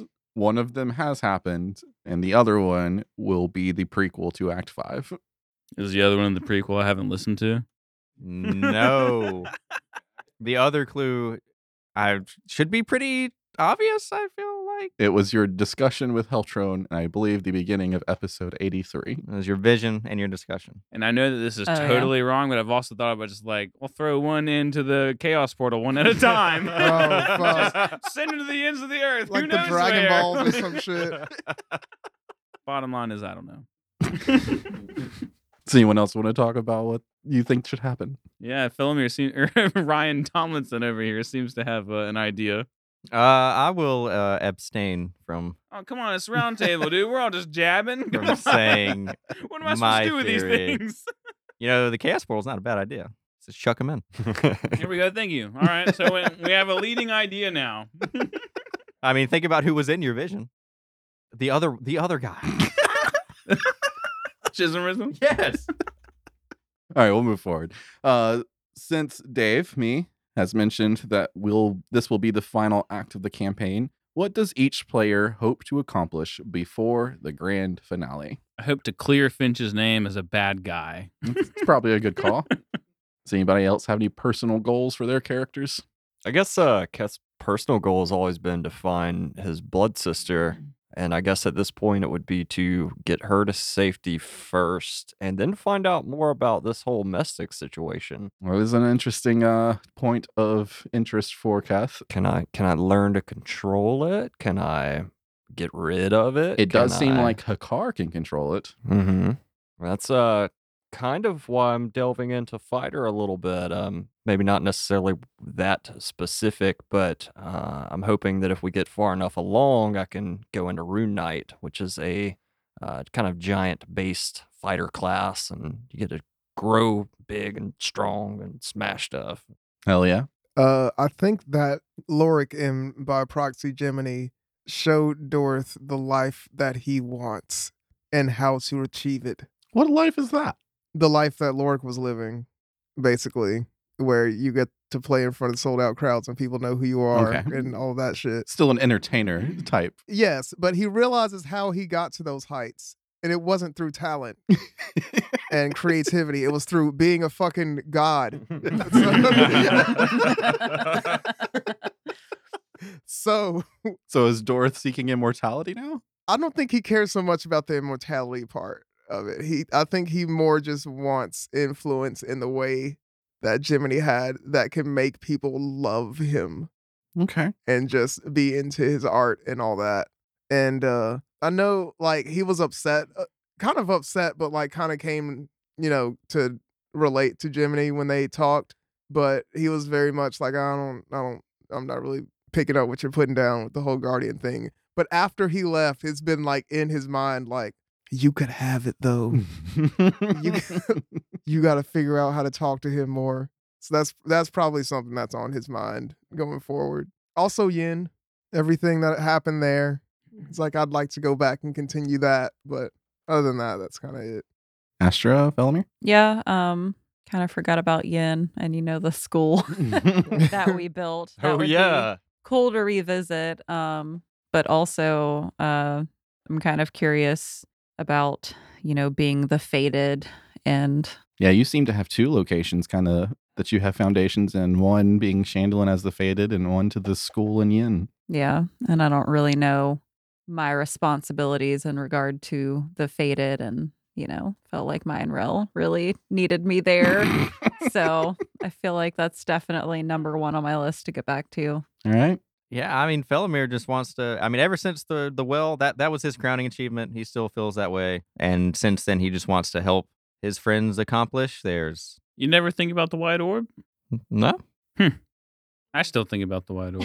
Me Out- out of Uh, well, yeah. I mean, out of game, yes, but I think like I don't know the way events have unfolded. I guess like it's not something that seems important. Like it, it, it seems almost selfish for Felomir to think of that at this point. You know, because like my whole thing from the moment we started this campaign to when we got to Mithron and I sealed the well was doing that, and like you guys just came strangers came and helped me do it and then now like that's that's what i i gave up immortality to do that and you helped me with it so at this point like also felomir you know he's getting old he's getting real old And whether he earns his future immortality or not, like his course of action isn't going to change. He just wants to help return the favor, is all he's trying to do. Pay his dues. Pay his dues. Pay his dudes. This wasn't a question that anyone submitted, but I felt like this question this question just kind of popped into my mind right now. When the campaign ends, assuming that you're alive, your character is alive, where do you see your character after the campaign? Settling down, doing anything specific? I mean, somebody did ask where we saw our characters in five years. Oh, yeah, they did. Uh, so I guess I'll go to that one. How do you feel about your? Oh wait, no, that's that's about the podcast of five years, the length of five years of the podcast. The question is, how do you feel about your character's character five years on, as like you've been playing it for five Oh years? Oh shit! Yeah, it ha- has it been five years? Yep. Yep. Fuck It's me. been over five years at this point. We're old. okay. yeah, I'd read that wrong. Yeah. So that we'll go back to my question here. Uh, My bad. after the campaign's over, how do you, if your character survives, where do you see your character? Yin. Yeah, I got a big mansion.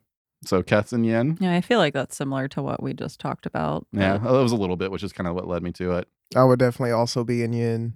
All right. So Dorth There's- and Keth and Yen. There's a huge statue of me there. Like, come on. Yeah, I feel like um that would be like Astra's summer house or something in Yin, you know, to go visit, you know, check in with Kaylin and the school and all that. Whatever happened to Fasush? She's, She's still there. there. She's still Okay. guarding. Ovid Lar still there. Yeah, check in with them. Maybe. There's less of him probably, but Yeah. he's still there. But I think I would definitely stay in Chandelin for the most part. Uh, assuming I wasn't designated to any certain area by Remora with the immortality and all that, I'd probably stay in Yin too if most of my friends were there, All right. with uh, occasional long visits to the Universal Library. you just got to get a teleportation circle there. Yeah, exactly. and I mean, I gotta help rebuild it. Yeah, and he can teach me that so that I can just visit Yin whenever I want to. Um, I I've kind of got like a few different scenarios that I could envision. I think my favorite would be somehow becoming the leader of the Crimson Command and trying to restore some like faith and respect to it. You're gonna overthrow High Captain Gate, dude. Wow. so I never said I wanted to o- overthrow him. It I was just the said it could happen, all possibly. yeah, if he along. dies of unnatural causes. I'm not trying to say it's going to happen after the finale. You You even son of a bitch! You asked what the future might look like. you even killed Stop his forcing me into positions. Look, I'll make you even killed his heir. Like the whole bloodline. I hate all of you. Gate, gates closed. I didn't say any of that. I'm sorry, but I had to do it. It's fine. The, the other option was what I already said, which was kind of just being a ranger and going like back and forth, just basically just constantly patrolling until the day I die. Gotcha. And then the other one I think is also something I maybe kind of touched on, which would be being like a hermit somewhere protecting the orbs, if that's how things were to go. Yeah, it's like you still had the orbs. Yeah. All right.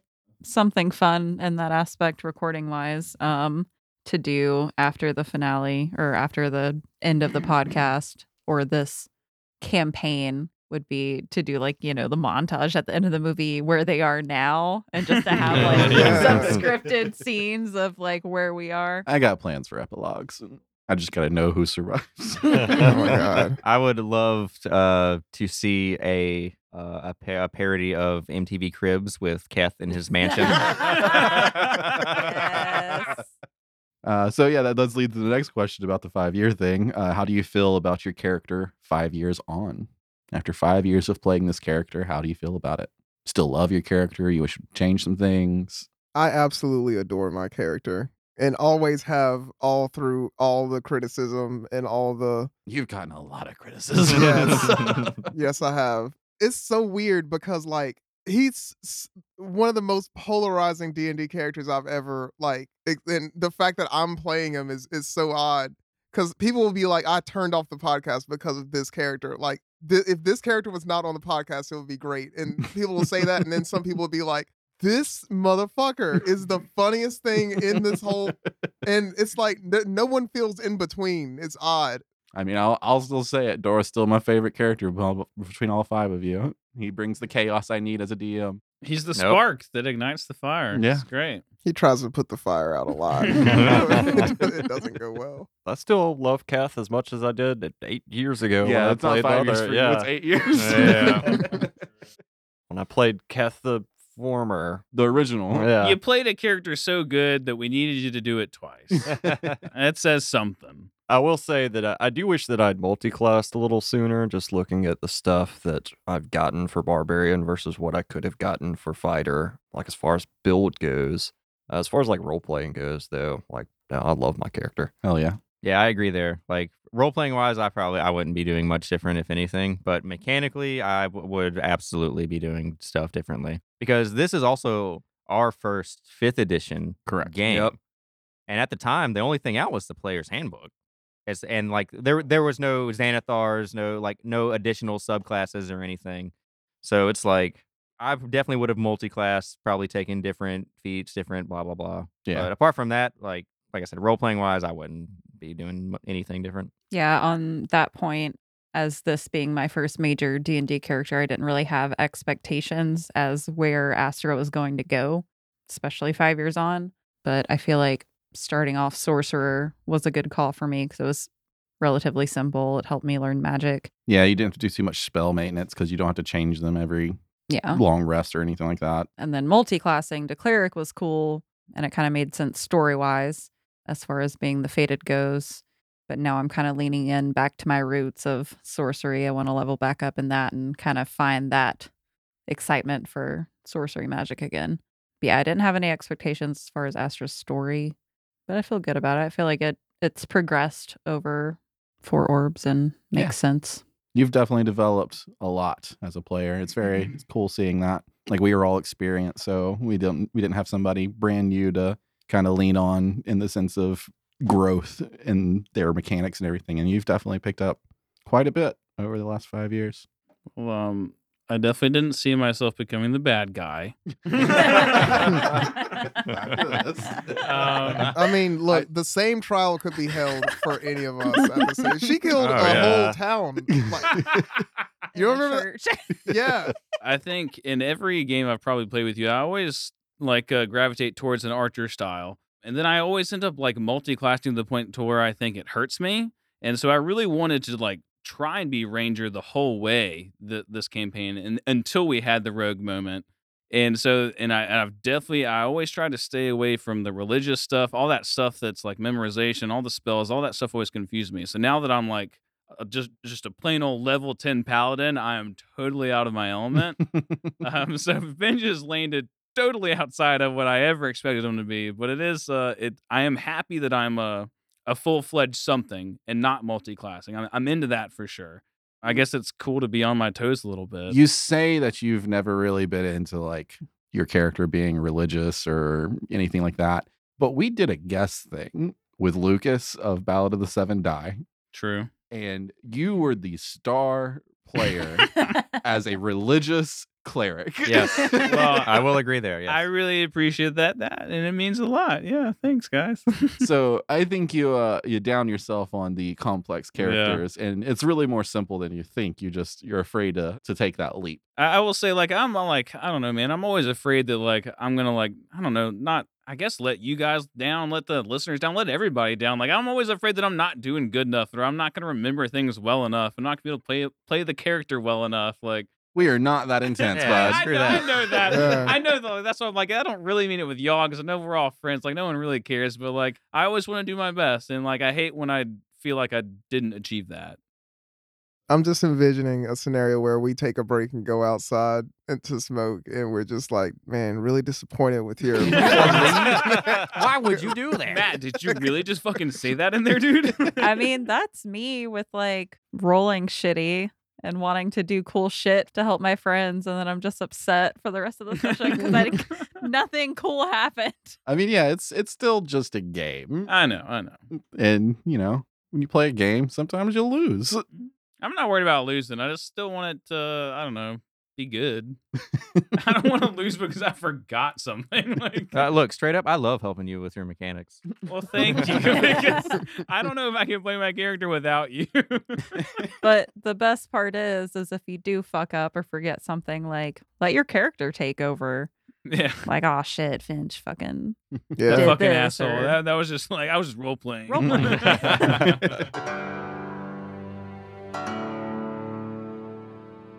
Will Dave let Radams record the post record and post a video of Dave doing the gobble folk voice? And yes, I will. Thank you. You want to do it right now or Hell yeah.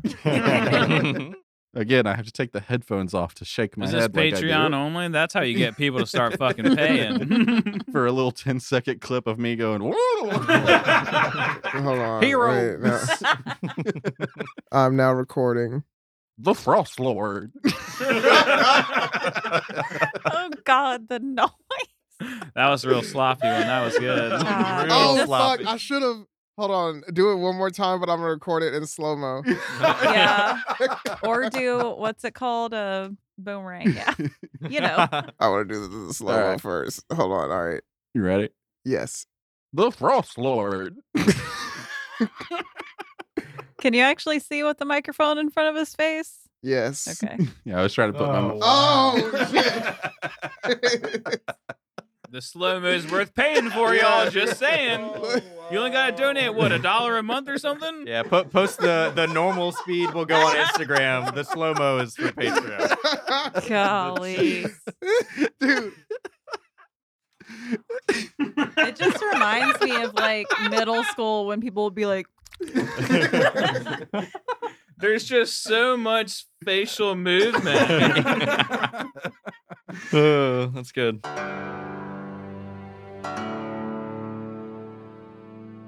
well this is our last and final question i'm going to say it's from him because he is always pushing me about this but uh you all are down for a campaign 2 podcast right right.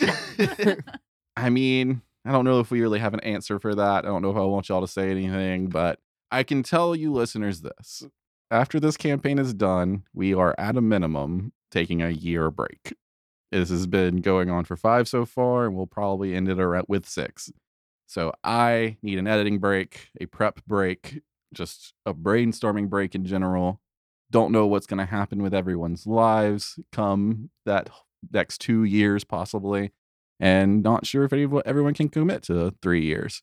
So things happen in life. Don't know if we'll be able to do it, but there is a hope and we will try, but it's not a guarantee. I mean, yeah, I mean that that's pretty much it. I, I mean, I think of all the extracurriculars, this would be the one I wouldn't want to give up the most. It's the easiest and the funnest. Like, Easiest for you.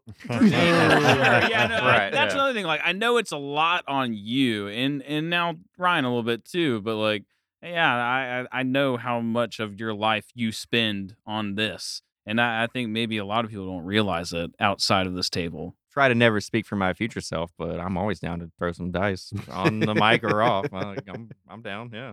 What if I have a kid a year from now, man? See, that's the thing, man. We Yeah. we're at kid age, Right. We're to the point where like if if if I popped in here and said, uh, she's pregnant, I'm having a kid, you don't like it's not like a oh god, it's like a oh my god, finally.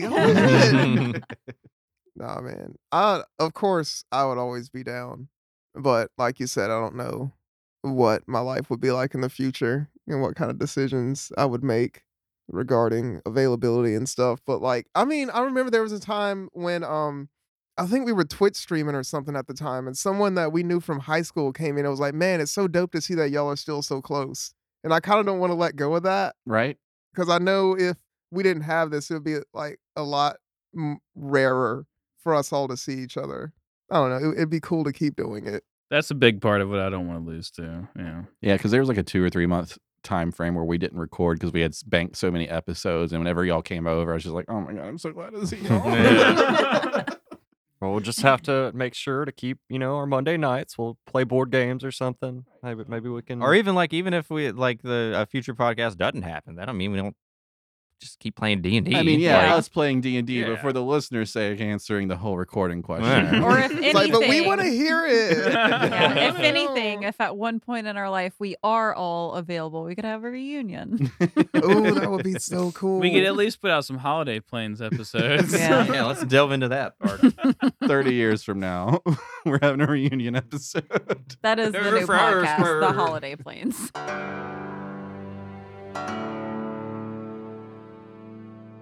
All right. Well, I think that wraps it up. Anybody got anything else they want to say about the act, about the campaign, about the podcast, about life? Thanks for engaging with us, man. Yeah, for real. Really fucking cool. I love getting these questions. They they really uh give us some perspective and oh, I mean, I guess I could re- read the review we got today. Oh, cool. Oh, Want to read the shit. review we got today? Let's see here.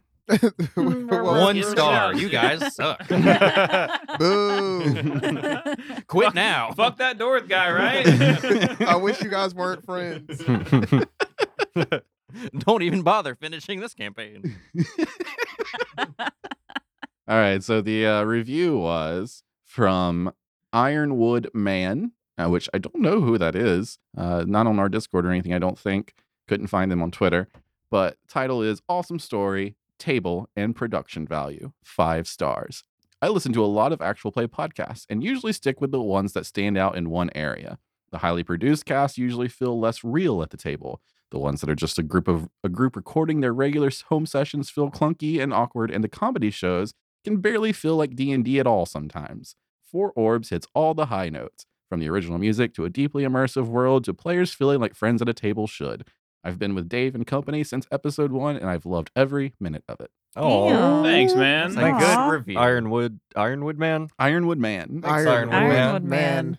Ironwood Man, man, He's man, Ironwood man, man, man, man, man, man. It's, it's Ironwood time. Thanks, man. So yeah, if you haven't uh, given us an Apple Podcast review, you can tell how much that makes us happy. So be sure to go do that if you can. Yeah, drop us some ratings on Spotify. too, Yeah, right? ratings. That's that's literally a button, y'all. If you're on Spotify and haven't at least given us a rating of whatever rating you think we are, you're just lazy. I haven't. Deidre, Deidre, Deidre. Daedra, Daedra, I Daedra. gotta say, Why should? it was just about the easiest review you could do. yeah. Even I did it. I well, I don't listen to podcasts on Spotify. Yeah, you do actually have to listen to an episode on Spotify to give the rating. Oh, Well, really? That's, that's fair. yeah. I guess that is fair. Well, I've listened to a lot of them on Spotify. I, I switched to Spotify whenever we started doing the tile art, but I obviously haven't done tile art in a long time. Yeah, I need to catch up on that too, but I also need to be doing remasters. Uh, episode four. And then I don't even want to touch episode five yet. Well, that's what people have to look forward to when the campaign finishes. No, I need to get it done before the campaigns. I don't want to work on it. Never mind. It's supposed Scratch to that be a from break. the record. It was a break. I don't know if I've shown you guys this, but it's my uh, Spotify replay or whatever. Uh, rewind. Spotify Spotify, rewind. Wrapped? Yeah, wrapped. Uh, talking about talking. You spent 11,273 minutes listening to podcasts this year. Your favorite genre was fiction, but you love some games and hobbies and leisure too.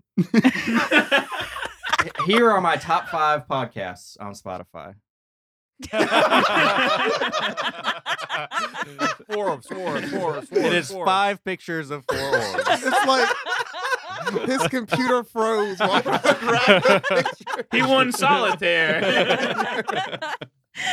you need to screenshot that and put it. Patreon Yeah. content. You gotta pay for it to see it. We're really amping up the Patreon content. right for the last year of the podcast. You gotta pay to hear it now. Yeah, have it come out free up until the last episode of the final, uh, Oh. and then Oh just my God. lock it all behind. oh man. 100 bucks a month. You want a campaign two or not? all you can do is hear about how awesome it is from people that already heard it. All right, I think that's it, y'all. I think we're done. I think we out. I think we roundtabled. Damn. We did it. We done done the Yeah. thing. Did it. Good job, y'all. All right, yeah, that's it. We're done. All right. Podcast Bye. over. Peace. Wow. Peace out. Forbes.